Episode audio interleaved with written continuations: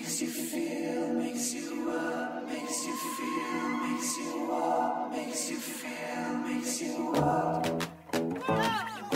Sonsuz Çilek Tarlaları Güncel sahneden söyleşiler. Hazırlayan ve sunan Tuğçe Yapıcı.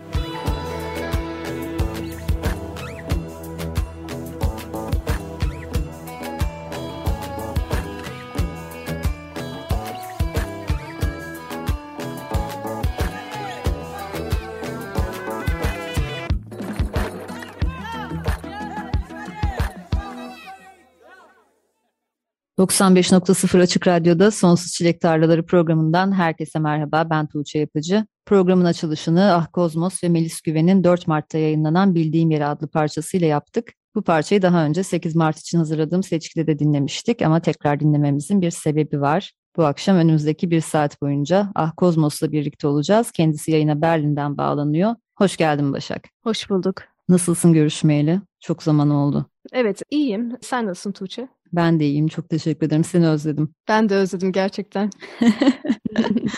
Seninle en son Aralık 2019'da Açık Radyo'da buluşmuşuz. Üzerinden yaklaşık iki buçuk sene geçmiş. Ben de programa başladığımdan beri aslında seni konuk etmek istiyordum ama yeni bir albüm bekliyordum. Ama son dönemde de çeşitli sanatçılarla ortak çalışmalar yayınladın. Yine aslında her zamanki gibi üretken ve yoğun bir dönemden geçiyorsun. Arayı daha fazla açmadan bu akşam buluşup son dönem çalışmalarını konuşalım istedim. Ama onlara geçmeden önce İstanbul'da gece 12'den sonra müzik yasağı dışında pandeminin varlığı neredeyse unutuldu diyebilirim. Sen de yakın zamanda buralardaydın zaten gözlemleme şansın olmuştur. Evet. Berlin'de durumlar nasıl? Pandemi sonrasında şehirde kültür sanat hayatı eski canlılığına kavuştu mu? Ee, iki gün evvel İstanbul'daydım. O yüzden İstanbul'a daha hakimim şu anda. Bu son üç haftadır ne olduğunu bilmiyorum Berlin'e. Hatta ben de tam olarak anlamaya çalışıyordum. Hani nedir, ne durumda, maske takıyor muyuz, takmıyor muyuz, nerelerde takıyoruz. Hala belli şeyler çok bulanık Tuğçe.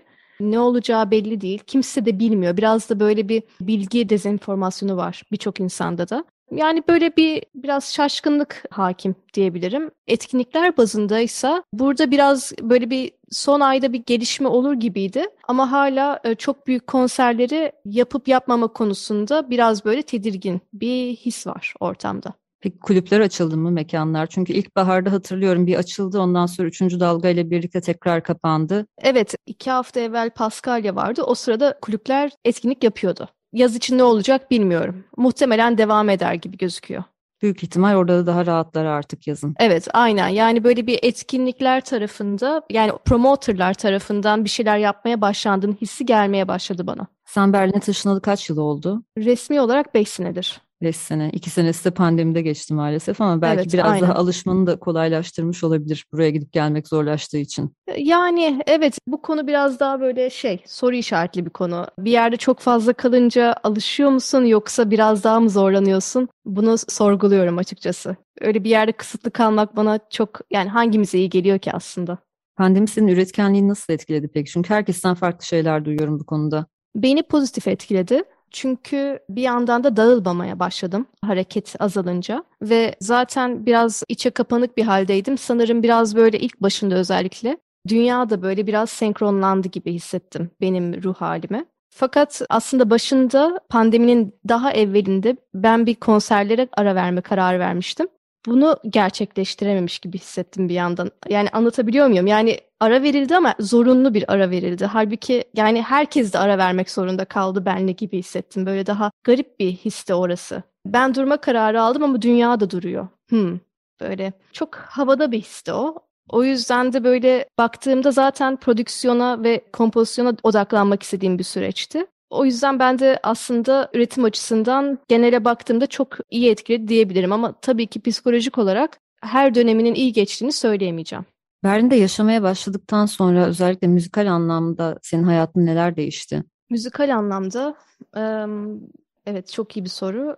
Bir kere şöyle bir şey öncelikle şey fark ediyorum Tuğçe. E, yaptığım müzik e, hangi şehirde oluyorsa o şehrin hissini içine sızdırmaya başlıyor. Ve bu İstanbul'da ürettiğim şarkılarda çok daha dark bir hissiyat, daha karanlık bir yere gitmeye başlıyor şarkılar. O yüzden biraz Berlin'deki ilk dönemde şarkıların biraz tonu biraz aydınlanmaya başladı. Ve bu beni bir süre sonra rahatsız etmeye başladı.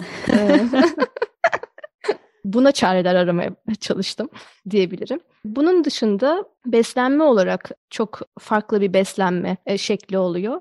Şöyle İstanbul'da biraz daha belli bir komünite içerisindeyim ve daha sohbet ve karşılıklı olan iletişimden, insanla dokunuştan etkileniyorum.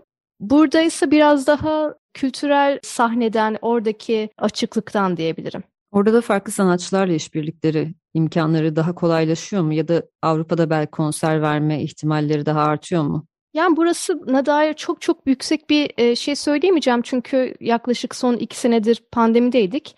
İlk dönemde çok e, rahattı 2018-19 e, yıllarında. Ama bir yandan da şey bakışını da görmeye başlıyorsun. Avrupa'nın Türkiye'liye bakışını da burada olunca biraz daha farklı bir katmandan gördüm diyebilirim. Yani sistemde daha böyle gizli ırkçılık, aslında gizli değil ama hani müzik endüstrisindeki daha gizli, hı hı. sistemin içerisinde saklanan yaklaşımları e, yakından görme şansım oldu. Birazdan bir parça daha dinleyeceğiz ama ona geçmeden önce ilk dinlediğimiz parça Melis Güven'le ortak çalışmanız olan Bildiğim Yeri hakkında biraz konuşalım istiyorum. Melis Güven'le ilk defa mı çalıştınız ve bu işbirliği nasıl gelişti? Evet ilk defa çalıştık. Aslında kalben vesilesiyle oldu. Kalben e, bir şekilde psikik güçleriyle siz beraber bir şey yapmalısınız dedi. Ve çok hızlı gelişti e, bir anda şarkı. Aslına bakarsan biraz demin sorduğun soruyla birleştirmek istiyorum burayı. Mesela o şarkıyı gerçekten bir yaratım anlamında, prodüksiyon anlamında büyük bir özgürlük ve istediğimi yapayım bu şarkıda diyerek yapma şansım oldu. Bu da e, Melis'le karşılıklı aldığımız ortak bir karardı. Yani hiçbir şeyi planlamayalım. Gerçekten istediğim gibi yapayım prodüksiyon dediğim bir şarkı olarak ortaya çıktı. Bu da işte sanırım nerede olduğun coğrafya olarak ya da hangi koşullarda, psikolojik olarak hangi koşullarda olduğunla ilgili çok değişen bir nokta. Genellikle bir üretim içerisinde olduğumuzda farklı sorular ne yaparsak yapalım peşimizden kovalıyor aslında. Üretimi tamamen uzaktan mı gerçekleşti bu parçanın? Yok, yan yana gerçekleşti. Yani İstanbul'daydım o esnada ve buluştuk. Ee, birkaç şarkı dinledik. Birkaç şarkısına çalışırken bir anda yan yana otururken bayağı bir akşamda çıktı yani diyebilirim. Bu akşam yaptığın diğer işbirliklerinden de bahsedeceğiz. Onların üretim süreçlerinden bahsederiz aslında. Hepsi aynı şekilde mi gelişiyor yoksa farklılıklar oluyor mu merak ediyorum. Ama şimdi Melike Şahin'le Nisan ayı başında yayınladığınız Miras adlı parçanızı dinleyeceğiz. Sonrasında Melike ile çalışmalarınızın hikayesini de senden dinleriz. Anlaştık. Açık Radyo'da Sonsuz Çilek Tarlaları programı devam ediyor. Ah Kozmos ve Melike Şahin'den Miras dinledik. Ah Kozmos bu akşamki konuğum. Melike ile ortak ikinci çalışmanız bu Başak. İki yıl önce Ukde adında bir parça yapmıştınız birlikte. Melike ile birlikte çalışma hikayenizin nasıl başladığını merak ediyorum. O yüzden ilk önce Ukde'den başlayalım istiyorum. Sanırım bu parçadan önce birebir tanışıklığınız yokmuş hiç. Melike ile e, çok e, yakından tanışmasak da ortak bir arkadaş e, grubumuz vardı. Boğaziçi'nden ikimiz de mezun olduğumuz için. Ukde'den bir sene evvel yüz yüze oturup hadi bir şarkı yapalım, nasıl olur vesaire demeye başlamıştık. Ve bu esnada o bir sene içerisinde de ben Melike'ye çeşitli altyapılar paylaşıyordum. En nihayetinde de ilk şarkımızı yaptık diyebilirim. E, sanırım kaç yılı? 2020 yılında çıkardık sanırım Ukte'yi. Evet. Evet. Sonrasında Covid girdiği için bu süreç biraz bulanık süre zarfı olarak. Peki senin yaptığın işbirliklerinde genel olarak sen altyapıları yapıyorsun ve karşı taraf sözleri mi yazıyor? Değişiyor aslına bakarsan. Mesela Mavi'de öyle olmadı. Mabel Matiz'e yaptığımız şarkıda orada bütün süreçte yan yanaydık. Her şeyi yan yana yaptık. O çok daha derin, çok daha farklı bir yaratım süreciydi. Ama en başından beri biz o şarkıyı Boysan ve Zeliş'in anısına yapıyoruz diye oturmuştuk zaten. Öyle bir niyetle oturmuştuk. Bunun da farkı var. Bu da zaten bence şarkıya sızıyor bu histe. Ama onun dışında Ukte'de dediğim gibi yani benim müziği yapmam üzerine Melike'nin üstüne söz yazması, ondan sonra prodüksiyonu ilerletmek falan diye gelişti. Aslında anladığım kadarıyla benim genel olarak bir çalışma metodum var o da şudur şeklinde ilerlemiyorsun da herkesle unik bir yaratım sürecine giriyorsunuz. Kesinlikle aynen. Büşra Kayıkçı'yla da aynı şekilde yani tamamen değişiyor. Bazen paslaşıyoruz, bazen ilk o başlıyor, bazen ilk ben. Yani e, nasıl ilerleyeceği, nasıl bir şey çıkacağı gerçekten biraz yolun içinde belli oluyor. Ukde'den sonra Melike ile birlikte verdiğiniz röportajlarda aranızda ne kadar iyi bir iletişim kurulduğunu fark etmiştim ve Ukde'nin Melike ile ortak çalışmalarınızın sonuncusu olmayacağını hissetmiştim. Sonrasında miras nasıl ortaya çıktı? Evet yani Melike ile gerçekten çok elektriğimiz inanılmaz tutuyor. Çok keyifli oluyor yan yana geldiğimizde. Miras da e, yani biz aslında birçok şarkı yap, yapma niyetimiz var Melike ile. O da işte bu süreçte Melike'nin albümü, benim diğer şarkılar vesaire olurken bir yandan da diğer şarkıları yapmaya çalışıyoruz. Uygun zaman, uygun anlar geldiğinde. Öyle diyebilirim yani böyle bir genel bir niyette olduğumuz için Melike ile bir şeyler üretelim ve çok keyifli olduğu için. Bu defa Melike yolu Berlin'e düştü. Bu sefer bu şarkıyı Berlin'de aslında böyle bir hafta içerisinde o süreçte böyle yoğrularak diyeyim. Hızlı bir şekilde çıktı yani bu parça. Müziği daha evvelden vardı zaten ve e, Melike içindi. Geldi, hissetti ve oturdu böyle yani yazışını izledim gerçekten. Ve inanılmaz sözler çıktı ve böyle Melike ne yaptın diyerek sonra da ben prodüksiyon sürecine geçtim. Miras'ın bestesine Kana Kana projesiyle de tanıdığımız Övünç'ten de destek olmuş. Gitarda da aynı zamanda herhalde yer alıyor bu parçada. Evet, aynen. Övünç de Şubat ayında Kana Kana'nın ilk albüm yayınlandığı zaman konuğum olmuştu. Hatta senin de kulaklarını çınlatmıştık. O albümde de Övünç'le yaptığınız uzun telefon konuşmalarından ilham alan Berlin'de Kış adında bir parça var. Hikayesini Övünç'ten dinlemiştik ama bir de senden dinleyelim isterim aslında. Evet. Berlin kışlarını telefonda Övünç'e nasıl betimliyordun da bu şarkı ortaya çıktı? Mirası da Övünç Berlin'e ziyaretinde aslında müzik kısmını beraber oturup yaptık. Öyle bir aslında hikayesi var. Övünç de böyle uzaktan, yakından yani fiziksel olarak nerede olursa olsun bir iletişim içerisindeyiz sürekli. Ve tabii Övünç de o seninle olan röportajda anlattığı gibi yani Övünç ne zaman benle konuşsa ya da ne zaman şey yapsa böyle bir, şekilde iletişim kursa böyle o tişörtlü ben kazaklar içerisindeyim. böyle, işte atkı var bende falan böyle içeride otururken Övünç burası çok sıcak diyor falan böyle. Ben de ona ne kadar üşüdüğümü anlatıyordum yani. Burası ısınmıyor bir türlü. Haziran oldu ısınmıyor falan gibi böyle bir yerlerden. Evet hala şu anda da kazaklısın. Yani bahar gelmiyor anladığım kadarıyla Berlin'e. Evet ben de buradaki insanlara anlatmaya çalışıyorum. Bu bahar değil diyerek. Onlar bahar mı zannediyor onu? Bahar zannediyorlar. Evet aynen. Övünç de o gün anlattığında o telefon konuşmalarında işte senin sürekli soğuktan bir şekilde şikayet ettiğini. Evet. Ben de böyle çok güldüm o programda çünkü ben de bir şeyler düşünüyorum dinlerken. Belki dinleyenler, dinleyiciler hiç anlayamamışlardır neye güldüğümü diye sonra programı dinledikten sonra düşündüm ama ben de böyle boğaz içinde bizim seninle sağda solda oturup bahçede bir yerlerde ve ne kadar üşüdüğümüzü hatırlıyorum. Çünkü ben de çok üşüyen bir insanım. Sen de çok üşüyorsun. o anılar canlandı gözümün önünde. Sonra diyorum ki hani insanlar benim ne düşündüğümü nereden bilecekler? Yani dinleyenler niye gülüyor acaba yerli yersiz diye düşünmüşlerdir. Gerçekten buranın soğukluğu bazen o kadar sürüyor ki ya bunu da tabii anlatıyorum sürekli övünce ya çok üşüyoruz bitmiyor falan diye. O da bir gün böyle dedi ki Başak sana bir sürprizim var mailinde falan diye böyle bir o da böyle bir biraz gizem de verdi konuya. Bir bak. Bütün bu betimlemeleri anlatan inanılmaz bir şarkı yapmış gerçekten. Ya bir de ben de üstüne diyorum ki yani Övünç bu şarkının burada sezonu bitmez. Yani burada bu şarkı 3 sezon. Yıl boyunca neredeyse dinlenir herhalde. Yıl boyunca neredeyse aynen öyle. Yani müthiş bir ilham kaynağı olmuşsun. Kendisi ilham dolu olduğu için aslında öyle diyeyim. İlhamı almayı bilince diyorsun. Evet aynen öyle demek istedim evet.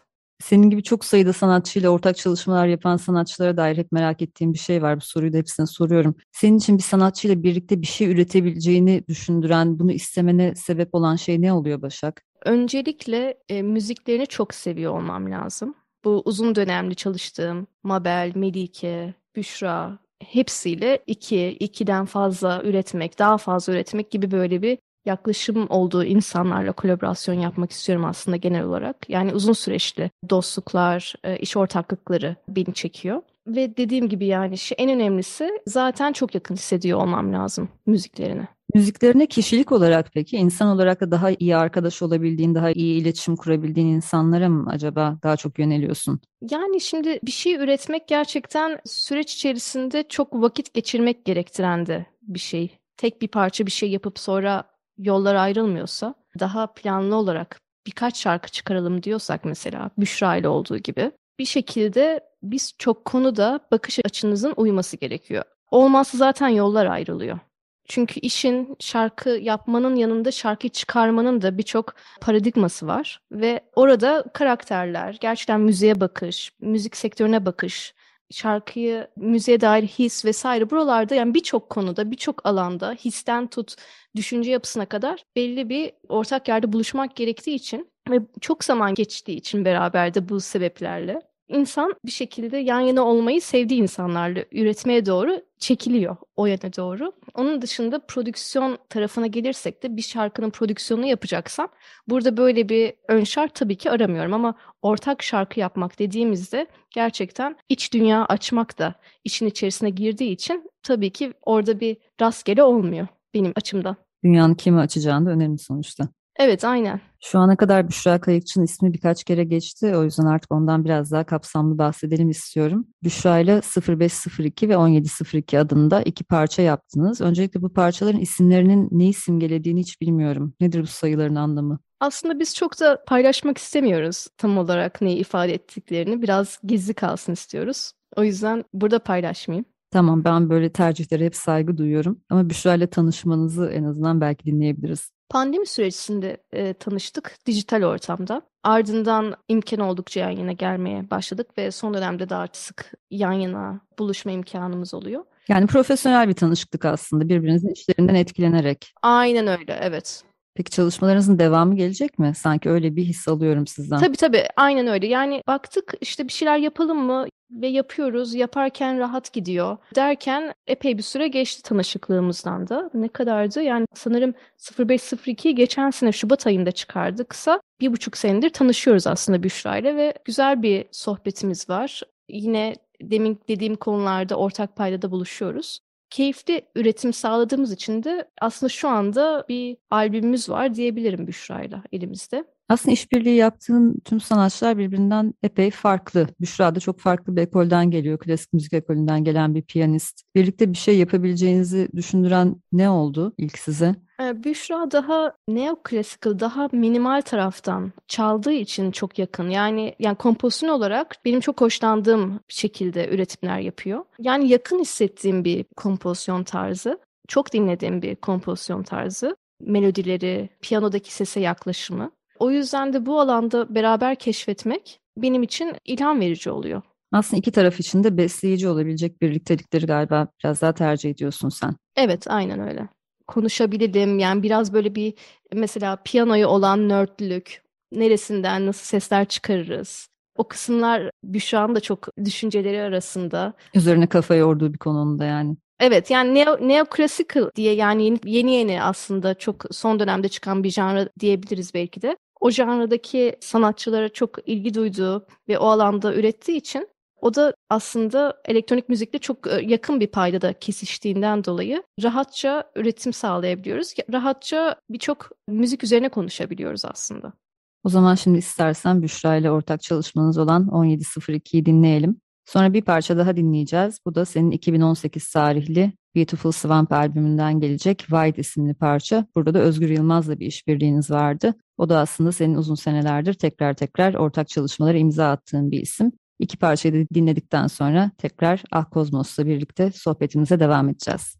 95.0 Açık Radyo'da Sonsuz Çilek Tarlaları programındasınız. Ah Kozmos ve Büşra Kayıkçı'dan 17.02 hemen ardından da yine Ah Kozmos'un 2018 tarihli Beautiful Swamp albümünden Özgür Yılmaz'la ortak çalışması olan White parçasını dinledik. Az önce de söylemiştim Başak Özgür'le aslında uzun süreli bir işbirliğiniz var. Tekrar tekrar parçalar geliyor sizden. Geçen yılda birlikte Yarama Bastıkça adlı bir parça yayınlamıştınız. Ben de programda fırsat buldukça birkaç defa çaldım. Geçen yıl duyduğum en iyi şeylerden biriydi açıkçası söylemeden geçemeyeceğim. Teşekkür ederim. Nasıl çıkmıştı o parça? Şimdi bu kadar dört şarkıyı konuştuktan sonra Yarıma Bastıkça'nın çıkış hikayesi çok eski gelmeye başladı.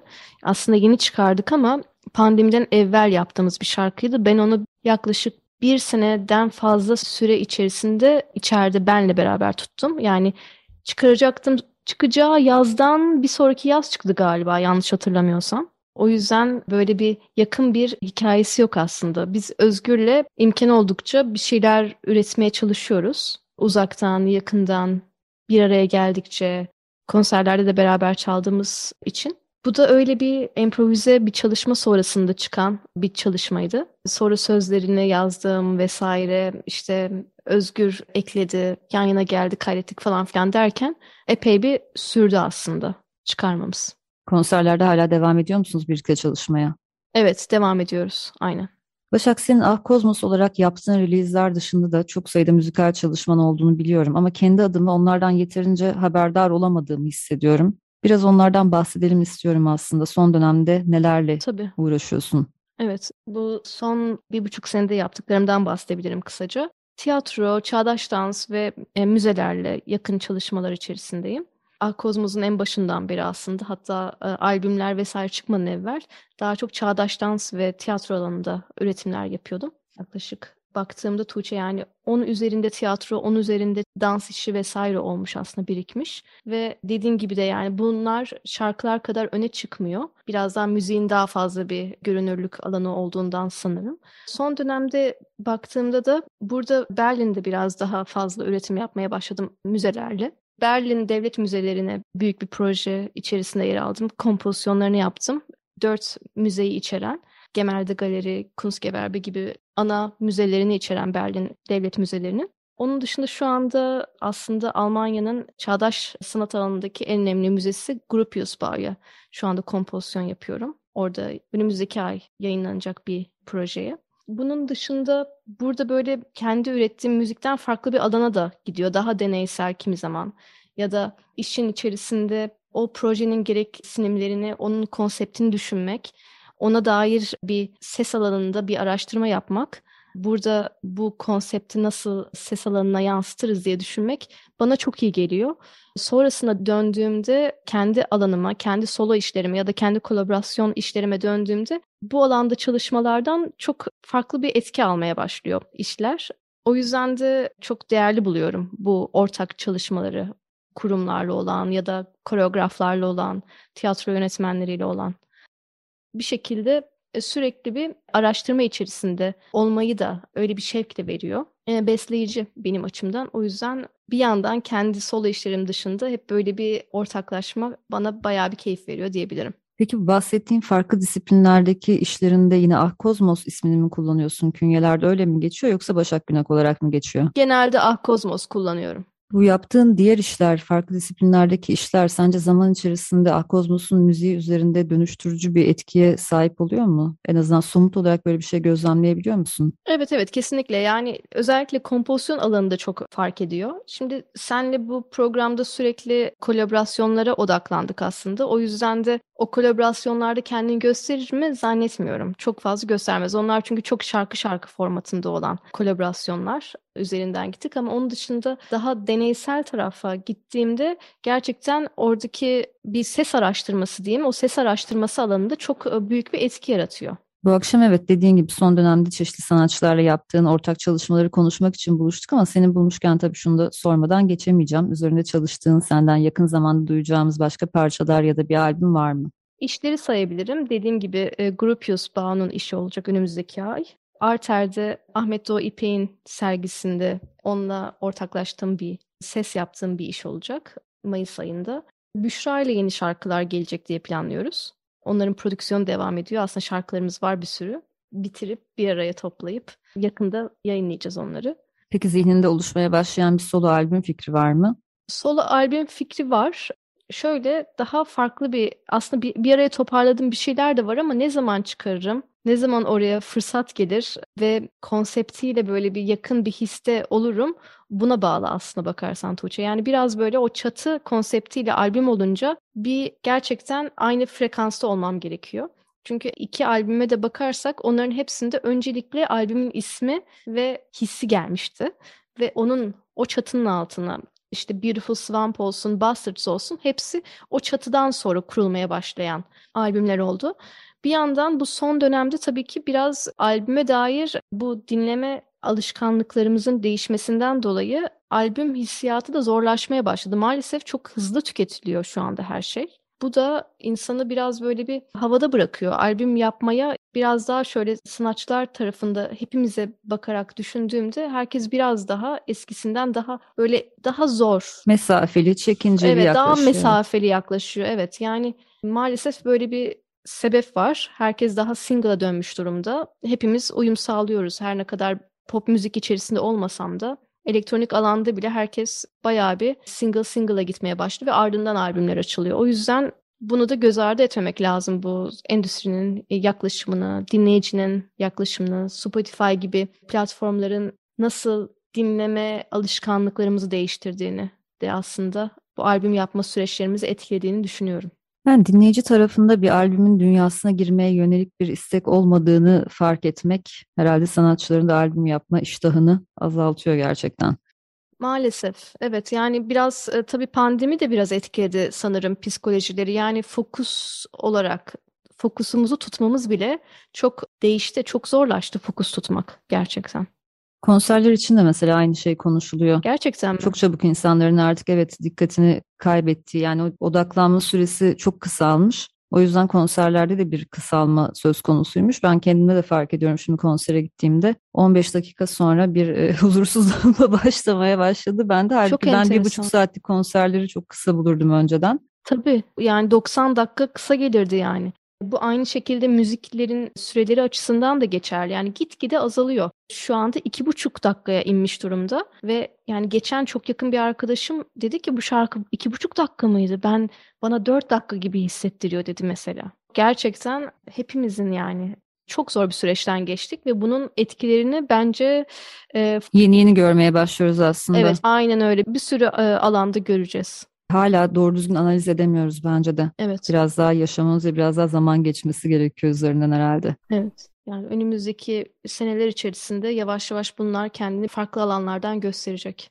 Geçen ay Norveç'te bir konser verdiğini biliyorum Başak. Sanırım sen de pandemide çok konser verme şansı bulamadın. Zaten öncesinde de konserleri ara verme konusunda bir karar aldığını söylemiştin. Ama önümüzdeki yaz için kesinleşen konserler var mı? Sahnelerde daha sık görecek miyiz seni bu aralar? Evet, önümüzdeki ay bir İstanbul konseri olacak. Onun dışında yazın bir Berlin bir de İtalya'da Sardinya konseri var. Şu anlık kesinleşenler e, bu şekilde.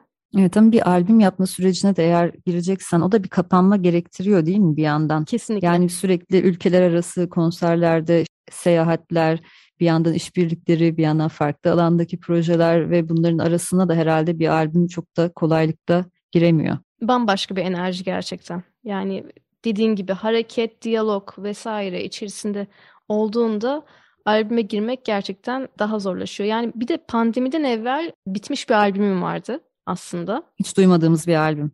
Yani çatısı olan, hangi şarkıların içerisinde olduğu vesaire yani ama pandemi o kadar durumları değiştirdi ki hiçbir anlamı kalmadı o albümün. O hissiyattan mı uzaklaştın? Hissiyattan uzaklaştı evet aynen öyle.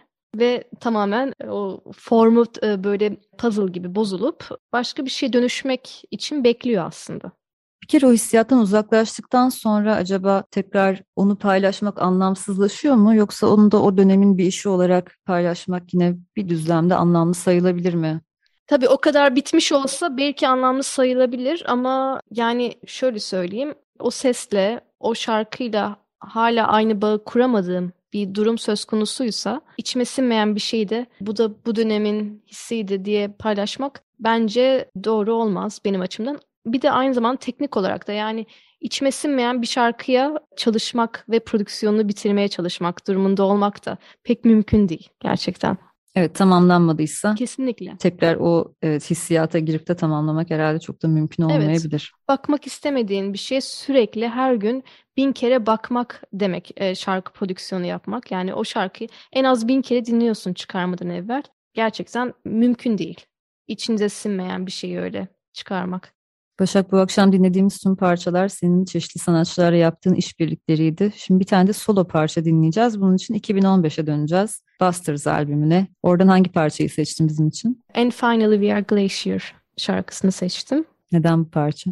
Çok e, kolaborasyon çaldıktan sonra e, aslında White da ikinci albümden olduğu için ilk albüme de şöyle bir biraz gitmenin güzel olacağını düşündüm. Şöyle geriye doğru bir retrospektif gibi oldu aslında. Aynen. Bu akşamki seçkimiz. Evet kesinlikle biraz öyle oldu. Farkına varmadan öyle bir merdiven yaptık geriye doğru ve bir yandan da bu albümün de böyle bir şekilde rezone etmesi hoşuma gidiyor hala. Bir yerlerde, bir belli mekanlarda o yüzden onu çağırmak istedim diyebilirim. Bu kadar geriye dönünce senin solo projenin başlamasında ne kadar geçmişe dayandığını fark etmiş oldum ben de. Biraz şaşırdım açıkçası. Bu kadar uzun zaman geçtiğini fark etmemiştim. Evet, Evet, bayağı oldu.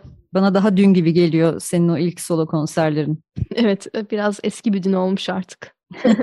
Başak çok teşekkür ederim. Sen herhalde müzik çevresinde en uzun zamandır tanıdığım birkaç kişiden birisin. Çoğu zaman yaptığın işleri gördükçe eski arkadaş olmanın bana verdiği yetkiye dayanarak senin haberin olmasa da ben uzaktan gururlanıyorum. O yüzden seninle buluşmak benim için her zaman özel bir önem taşıyor. Bu akşam da burada olduğun için teşekkür ederim. Programa başladığımdan beri seni konuk etmek istiyordum. Nihayet başarmış olduk. Son olarak eklemek istediğim bir şey olur mu? Teşekkür ederim davetin için. Benim de buraya her gelişim seninle olan sohbet benim için çok keyifli oluyor Tuğçe. Teşekkür ederim böyle bir yayın yaptığın için de. Bir de arayı bu kadar açmayalım. Evet kesinlikle. Aynen. Bence yakın zamanda tekrar buluşalım. Bu haftalıkta Sonsuz Çilek Tarlalarının sonuna geldik. Bu akşam Ah Kozmos'ta son dönem işlerini konuştuk ve aslında biraz da geçmişe gittik. İlk albümüne kadar uzanıp tüm yaptığı işlerden bir seçki dinledik. Gelecek pazartesi aynı saatte görüşünceye kadar hoşçakalın.